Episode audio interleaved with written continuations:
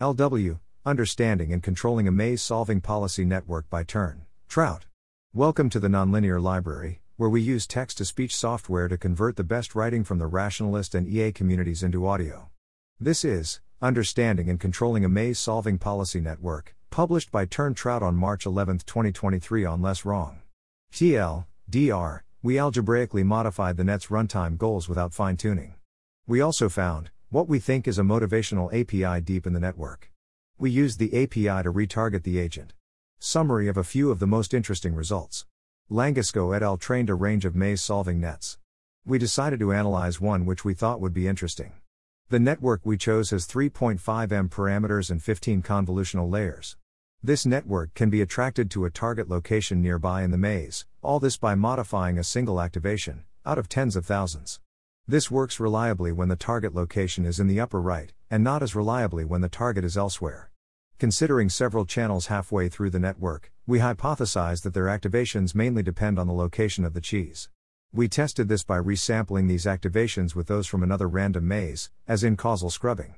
We found that as long as the second maze had its cheese located at the same coordinates, the network's behavior was roughly unchanged. However, if the second maze had cheese at different coordinates, the agent's behavior was significantly affected. This suggests that these channels are inputs to goal oriented circuits, and these channels affect those circuits basically by passing messages about where the cheese is. This network decides whether to acquire cheese not only as a function of path distance to cheese, but, after controlling for path distance, also as a function of Euclidean slash perceptual distance between the mouse and the cheese, even though the agent sees the whole maze at once. Another simple idea we define a cheese vector as the difference in activations when the cheese is present in a maze, and when the cheese is not present in the same maze. For each maze, we generate a single cheese vector and subtract that vector from all forward passes in that maze. The agent now ignores cheese most of the time, instead heading towards the top right region, the historical location of cheese. We propose the algebraic value editing conjecture, AVEC, it's possible to deeply modify a range of alignment relevant model properties, without retraining the model, via techniques as simple as run forward passes on prompts, which, for example, prompt the model to offer nice and not nice completions, and then take a niceness vector to be the diff between their activations, and then add the niceness vector to future forward passes. Introducing the training process and visualizations. In this post, we'll mostly discuss what we found, not what our findings mean. Let's run through some facts about Langosco et al.'s training process. Mazes had varying effective sizes, ranging from 3 times 3 to 25 times 25. Each 64 times 64 RGB observation is processed by a deeply convolutional, 15 conv layers, network, without memory, i.e., no recurrent state. Why does the agent go to the cheese sometimes, and the top right corner other times? It's not that the agent wasn't trained for long enough. Sampling rollouts from the trained policy adds a lot of noise. It's also hard to remember what the agent did in what part of the maze. To better understand this mouse, we'll take a bird's eye view. A nicer way to view episodes is with a vector field view, which overlays a vector field representing the agent policy for a given maze. We consider two kinds of vector fields. While the net probability vector field leaves open 2 degrees of freedom per net probability vector, in practice it seems fine for eyeballing mouse behavior. Behavioral analysis. When in doubt, get more data. When Alex, TurnTrout, was setting directions but didn't know what to do, He'd think what data fire hydrants can I crack open? Once we made our predictions, there was no reason to hold back. Uli cracked open the vector field hydrant, which we will now sip from.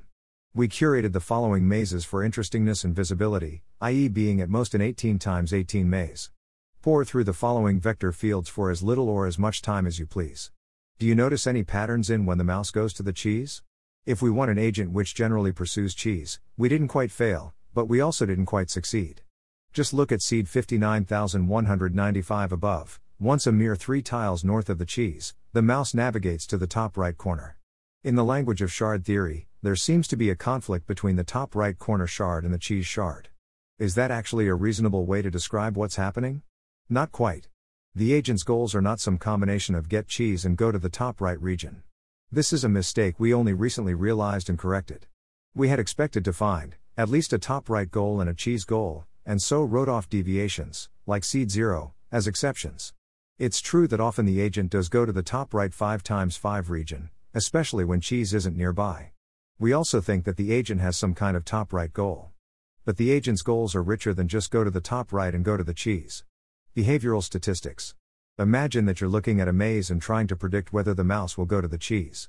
Having looked at some videos, you guess that the agent tends to go to, somewhere near, the top right, and sometimes goes to the cheese.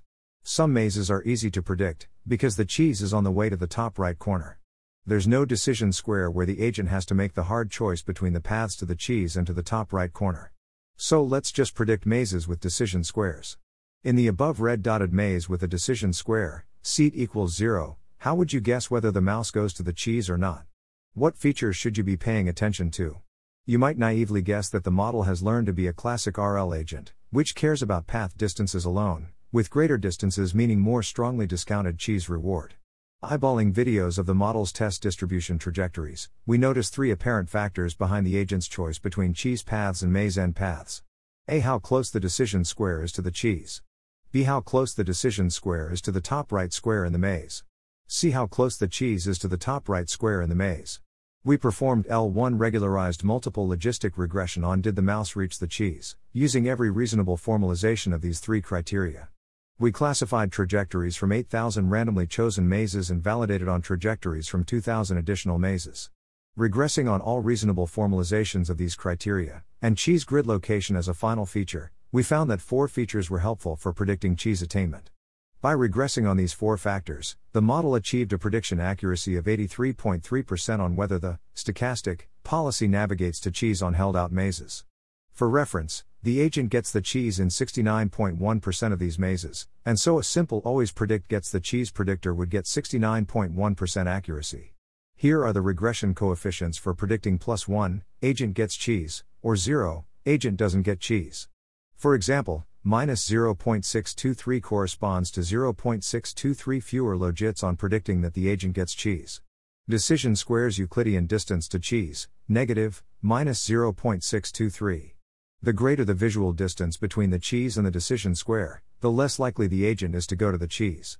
As we privately speculated, this effect shows up after accounting for the path distance, factor 2, between the decision square and the cheese.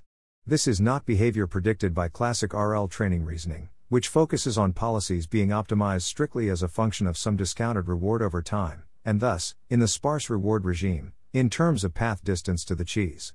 We did predict this using shard theory reasoning, we'll later put out a post reviewing our predictions. The one behavioral experiment which Alex proposed before the project was to investigate whether this factor exists, after controlling for path distance. Decision squares path distance to cheese, negative, minus 1.084. The farther the agent has to walk to the cheese, the less likely it is to do so. This seemed like the obvious effect to predict to us, and its regression coefficient was indeed larger than the coefficient for Euclidean distance, minus 0.623. Cheese's Euclidean distance to top right free square, negative, minus 2.786. The closer the cheese is to the top right, the more likely the agent is to go for the cheese. This is the strongest factor. After piling up evidence from a range of mechanistic and behavioral sources, we're comfortable concluding that cheese affects decision making more when it's closer to the top right. See this footnote for an example maze illustrating the power of this factor. In the language of shard theory, the cheese shard is more strongly activated when cheese is closer to the top right. Notably, this factor isn't trivially influential, we're only considering mazes with decision squares, so the cheese isn't on the way to the top right corner. Furthermore, as with all factors, this factor matters when controlling for the others. Decision squares Euclidean distance to the top right 5 times 5 corner, positive, plus 1.326. The farther the decision square from the top right 5 times 5 corner, the more likely the agent is to choose cheese. This has the opposite of the sign we expected. We thought the sign would be negative. Surely, if the agent is farther from the 5 times 5 corner, the decision context is less similar to its historical cheese reinforcement events in that corner? This factor does have the hypothesized sign when we regress on it in isolation from all other variables, but dropping this factor from the multiple linear regression significantly deteriorates its predictive accuracy. We are confused and don't fully understand which logical interactions produce this positive regression coefficient. Overall, results 1 3 line up with our hands on experience with the net's behavior. 4 is an interesting outlier which probably stems from not using a more sophisticated structural model for regression. Subtract the cheese vector, subtract the cheese seeking? This section has an interactive Colab with more results. To understand the network, we tried various hand designed model edits. These edits change the forward pass, without any retraining or optimization. To see the effect of an edit, or a patch, we display the diff between the vector fields. On Team Shard, we run fast experiments ASAP, looking for the fastest way to get interesting information. Who cares about a lit review or some fancy theory, when you can try something interesting immediately? Sometimes, the simple idea even works. Inspired by the truth vector work, Alex thought. What if taking the difference in activations at a certain layer gave us a cheese vector? Could we subtract this from the activations to make the mouse ignore the cheese? Yup. This hand selected intervention works, without retraining the network. In the following maze, the unmodified network, left, goes to the cheese from the starting position. However, the modified, or patched, network seems to ignore the cheese entirely. Computing the cheese vector. What did we do here? To compute the cheese vector, we generate two observations, one with cheese, and one without. The observations are otherwise the same. Run a forward pass on each observation, recording the activations at each layer. For a given layer, define the cheese vector to be cheese activations, no, cheese, activations. The cheese vector is a vector in the vector space of activations at that layer. Let's walk through an example, where for simplicity the network has a single hidden layer, taking each observation, shape, 3, 64, 64, for the 64 by 64 RGB image, to a two dimensional hidden state, shape, 2, to a logit vector, shape, 15. We run a forward pass on a batch of two observations, one with cheese, note the glint of yellow in the image on the left, and one without, on the right. We record the activations during each forward pass. In this hypothetical, cheese activations equals 1, 3. No cheese activations equals 0, 2. Thus, cheese vector equals 1, 3, 0, 2 equals 1, 1. Now suppose the mouse is in the top right corner of this maze. Letting the cheese be visible, suppose this would normally produce activations of 0, 0. Then we patch the network by subtracting cheese vector from the normal activations, giving us 0, 0, minus 1, 1 equals minus 1, minus 1, for the patched activations. We then finish off the rest of the forward pass as normal. In the real network, there are a lot more than two activations. Our results involve a 32,768 dimensional cheese vector, subtracted from about halfway through the network.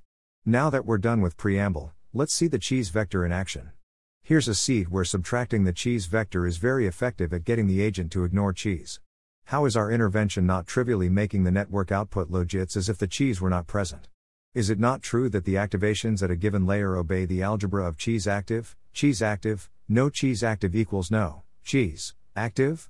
The intervention is not trivial because we compute the cheese vector based on observations when the mouse is at the initial square, the bottom left corner of the maze, but apply it for forward passes throughout the entire maze, where the algebraic relation no longer holds. Indeed, we later show that the patch does not produce a policy which acts as if it can't see the cheese. Quantifying the effect of subtracting the cheese vector. To quantify the effect of subtracting the cheese vector, define p cheese decision square to be the probability the policy assigns to the action leading to the cheese from the decision square where the agent confronts a fork in the road. As a refresher, the red dot demarcates the decision square in seed 0. Across seeds 0 to 99, subtracting the cheese vector has a very large effect. What is the cheese vector doing to the forward passes? A few hints. Not much happens when you add the cheese vector. The cheese vector from seed A usually doesn't work on seed B. Taking seed equals 0's cheese vector and applying it in seed equals 3 also does nothing. Subtracting the cheese vector isn't similar to randomly perturbing activations. At this point, we got worried. Are we just decreasing P cheese by randomly perturbing the network's cognition? No.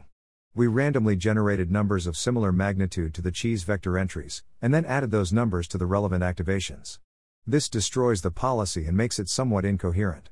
Does the cheese vector modify the ability to see cheese?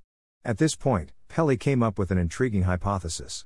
What if we're locally modifying the network's ability to see cheese at the given part of the visual field? Subtracting the cheese vector would mean nothing to see here, while adding the cheese vector would correspond to there's super duper definitely cheese here. But if the model can already see cheese just fine, increasing cheese perception might not have an effect.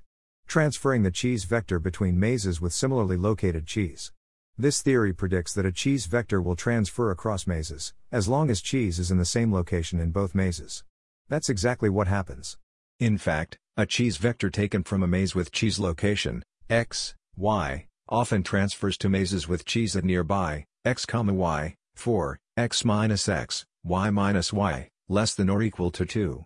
So the cheese doesn't have to be in exactly the same spot to transfer. Comparing the modified network against behavior when cheese isn't there. If the cheese vector were strictly removing the agent's ability to perceive cheese at a given maze location, then the following two conditions should yield identical behavior. Cheese not present, network not modified. Cheese present, with the cheese vector subtracted from the activations. Sometimes these conditions do in fact yield identical behavior. That's a lot of conformity, and that conformity demands explanation. Often, the cheese vector is basically making the agent act as if there isn't cheese present. But sometimes there are differences. Possibly and about the implications of the cheese vector. Probably this is mostly a neat trick which sometimes works in settings where there's an obvious salient feature which affects decision making, for example, presence or absence of cheese. But if we may dream for a moment, there's also the chance of the algebraic value editing conjecture, AVEC. It's possible to deeply modify a range of alignment relevant model properties, without retraining the model, via techniques as simple as run forward passes on prompts, which, for example, prompt the model to offer nice and not nice completions, and then take a niceness vector, and then add the niceness vector to future forward passes. Alex is ambivalent about strong versions of AVEC being true. Early on in the project, he booked the following credences, with italicized updates from present information. Algebraic value editing works on Atari agents. 50%. March 4, 2023, updated down to 30% due to a few other X vectors not working for the maze agent. March 9, 2023, updated up to 80% based off of additional results not in this post. AV performs at least as well as the fancier Buzzsaw edit from RL Vision paper. 70%. March 4, 2023, updated down to 40% due to realizing that the Buzzsaw moves in the visual field, higher than 30% because we know something like this is possible. March 9, 2023, updated up to 60% based off of additional results. AV can quickly ablate or modify LM values without any gradient updates. 60%. March 4, 2023, Updated down to 35% for the same reason given in 1.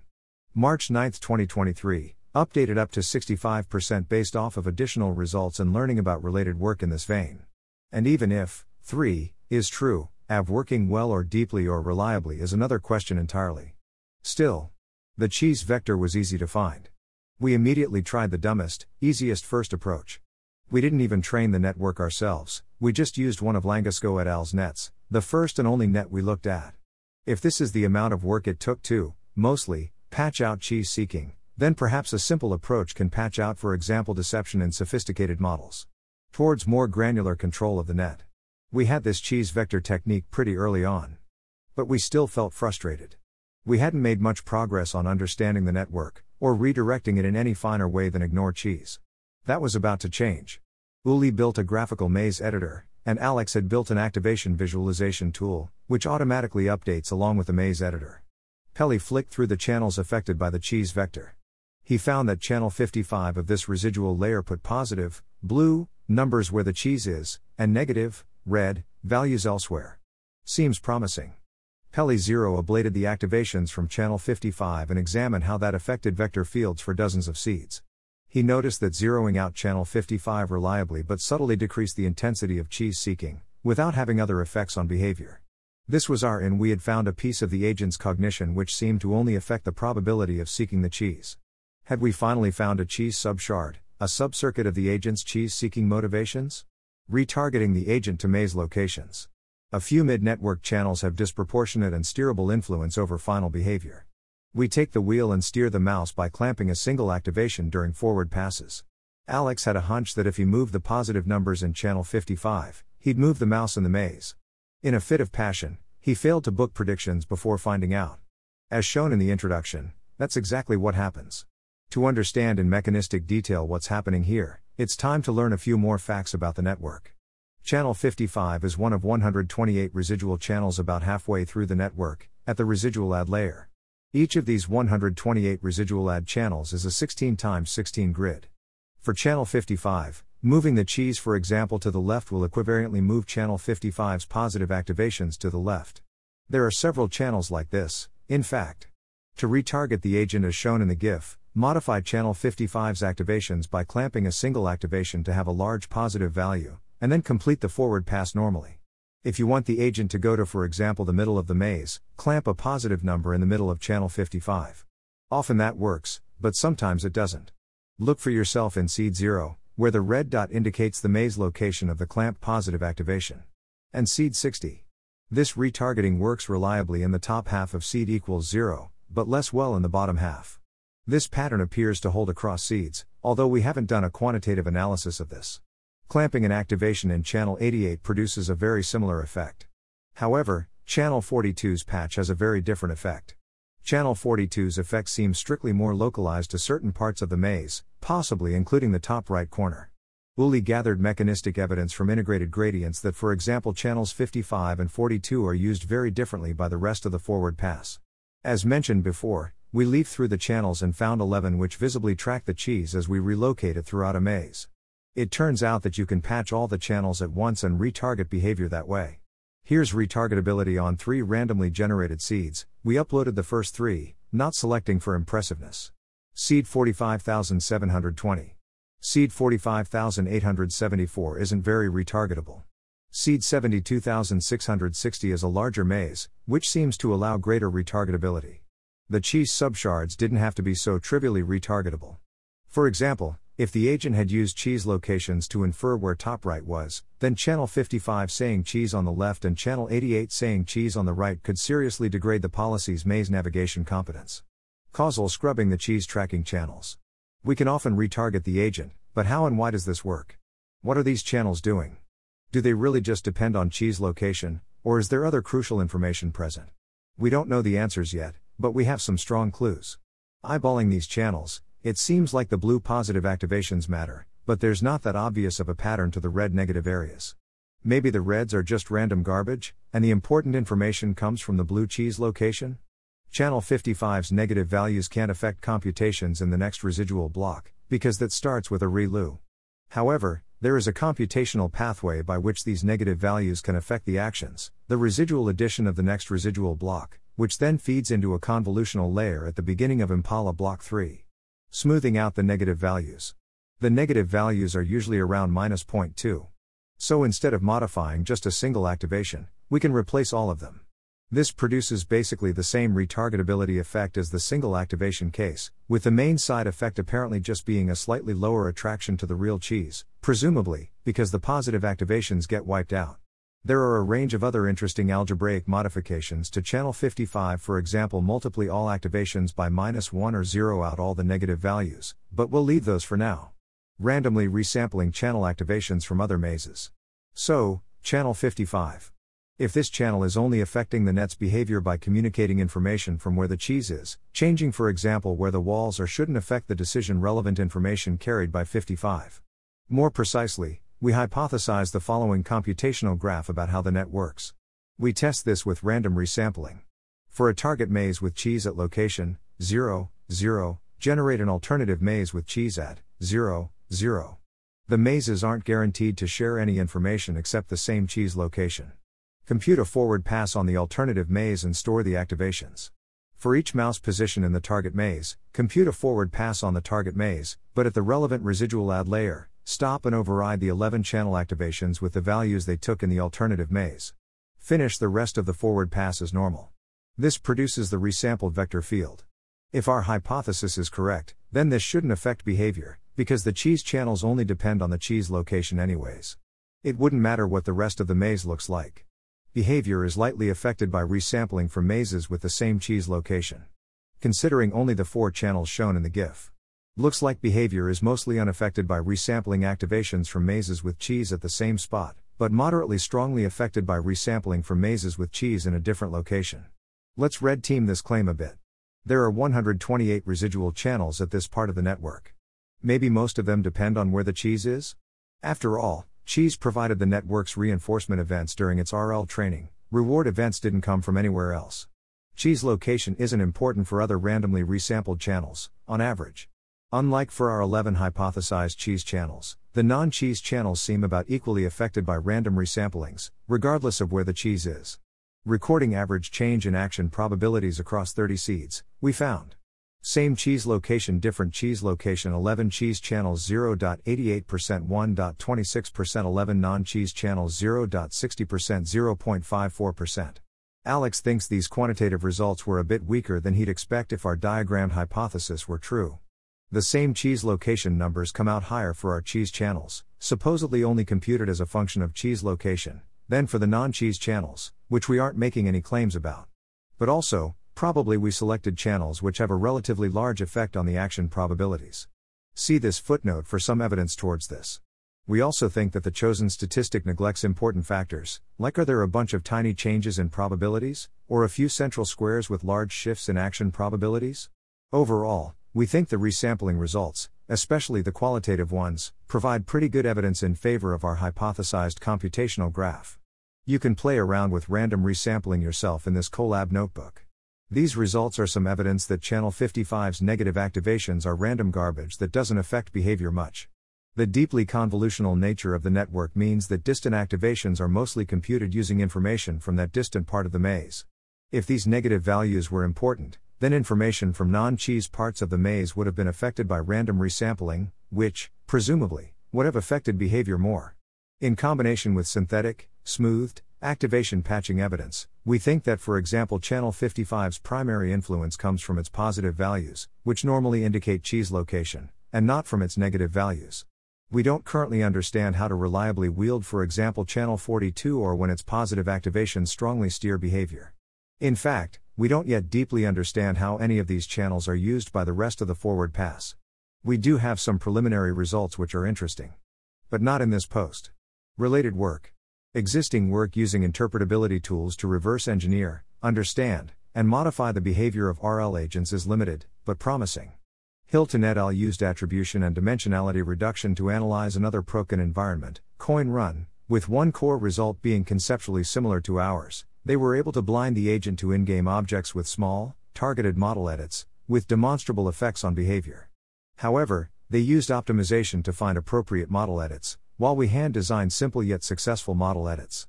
Joseph Bloom also used attribution to reverse engineer a single layer decision transformer trained on a grid world task. Larger models have also been studied. McGrath et al. used probes and extensive behavioral analysis to identify human legible chess abstractions in AlphaZero activations. Editing models with task arithmetic explored a dual version of our patching technique. That work took vectors between weights before and after fine tuning on a new task, and then added or subtracted task specific weight diff vectors. While our technique modifies activations, the techniques seem complementary, and both useful for alignment. The broader conceptual approach of efficiently and reliably controlling, primarily language, model behavior post training has a significant literature, for example, Mitchell et al., DeCao et al., and Lee et al. The steering vector difference technique used to modify sentence style described in Subramani et al. is another example of simple vector arithmetic operations in latent spaces exhibiting complex capabilities preserving effects on behavior. Conclusion The model empirically makes decisions on the basis of purely perceptual properties, for example, visual closeness to cheese, rather than just the path distances through the maze you might expect it to consider. We infer, and recent predictors expected, that the model also hasn't learned a single misgeneralizing goal. We've gotten a lot of predictive and retargetability mileage out of instead considering what collections of goal circuits and subshards the model has learned. The model can be made to ignore its historical source of reinforcement, the cheese, by continually subtracting a fixed cheese vector from the model's activations at a single layer. Clamping a single activation to a positive value can attract the agent to a given maze location. These successes are evidence for a world in which models are quite steerable via greater efforts at fiddling with their guts. Who knows, Maybe the algebraic value editing conjecture is true in a strong form, and we can just subtract out the deception. Probably not. But maybe. Understanding, predicting, and controlling goal formation seems like a core challenge of alignment. Considering circuits activated by channels like 55 and 42, we've found what we think are cheese subshards with relatively little effort, optimization, or experience. We next want to understand how those circuits interact to produce a final decision. Credits Work completed under SERI MATS 3.0. If you want to get into alignment research and work on projects like this, look out for a possible MATS 4.0 during this summer, and apply to the Shard Theory stream. If you're interested in helping out now, contact Alex at turntrout.com. The core MATS team, Alex, Uli, and Peli, all worked on code, theory, and data analysis to varying degrees. Individual contributions to this post. Ulisse Mini, Shard Theory MATS mentee, proposing and visualizing vector fields, which quickly dispelled mistaken ideas we had about behavioral tendencies, crucial back-end code and support, network retraining, and creating the maze editor and other maze management tools. Peli Grietzer, Shard Theory MATS mentee, data collection and statistics, data analysis for example locating channel 55, hypothesis generation for example the cheese vector locally blinding the agent to cheese. Alex Turner, TurnTrout, Shard Theory MATS mentor, Ideas for the cheese vector and channel 55 retargetability, code, experiment design and direction, management, writing this post and generating the media. Monte MacDiarmid, independent researcher, code infrastructure for example hooking and patching code, advice. David Udell, independent researcher, helped write this post. This post only showcases some of the results of our MATS research project. For example, we're excited to release more of Uli's work on, for example, visualizing capability evolution over the course of training, and computing value and policy head agreement, and Monte's work on linear probes and weight reflections. Our repo is Procgen underscore tools. Thanks to Andrew Critch, Adria Garriga Alonso, Lisa Thiergart, and Aryan Bhatt for feedback on a draft. Thanks to Neel Nanda for feedback on the original project proposal. Thanks to Garrett Baker, Peter Barnett, Quintin Pope, Lawrence Chan, and Vivek Hebbar for helpful conversations. If the net probability vector is the zero vector, that could mean 1. P no op equals 1, or 2. P left equals P right greater than 0, or 3. P up equals P down greater than 0. Thus, there are two degrees of freedom by which we can convert between action probability distributions and yet maintain a fixed net probability vector. This is because net probability vector fields project a probability distribution on 5 actions, 4 doof, onto a single vector, 2 doof, angle and length, and so 4 to 2 equals 2 doof remain. This selection of vector fields paints a somewhat slanted view of the behavior of the network. The network navigates to cheese in many test mazes, but we wanted to exhibit seeds which illustrate competent pursuit of both the cheese and the path to the top right corner. Peli consulted with a statistician on what kind of regression to run. Ultimately, the factors we used are not logically independent of each other, but our impression after consultation was that this analysis would tell us something meaningful. Peli describes the statistical methodology. I did multiple logistic regression with all the factors at once, then did a multiple logistic regression with all factors except x for each x and wrote down which factors cause test accuracy loss when dropped. Four factors cause non trivial test accuracy loss, so I took those four factors and did a multiple logistic regression on these four factors, and saw that the test accuracy was as good as with all factors. I then tested dropping each of the four factors and using just three, and saw that there was a non trivial drop in test accuracy for each of them. I then tested adding one additional factor to the four factors, trying every unused factor and seeing no increase in test accuracy. Here are the factors we included in the initial regression, with the final four factors bolded with coefficients given. Euclidean distance from cheese to top right cell, minus 2.786.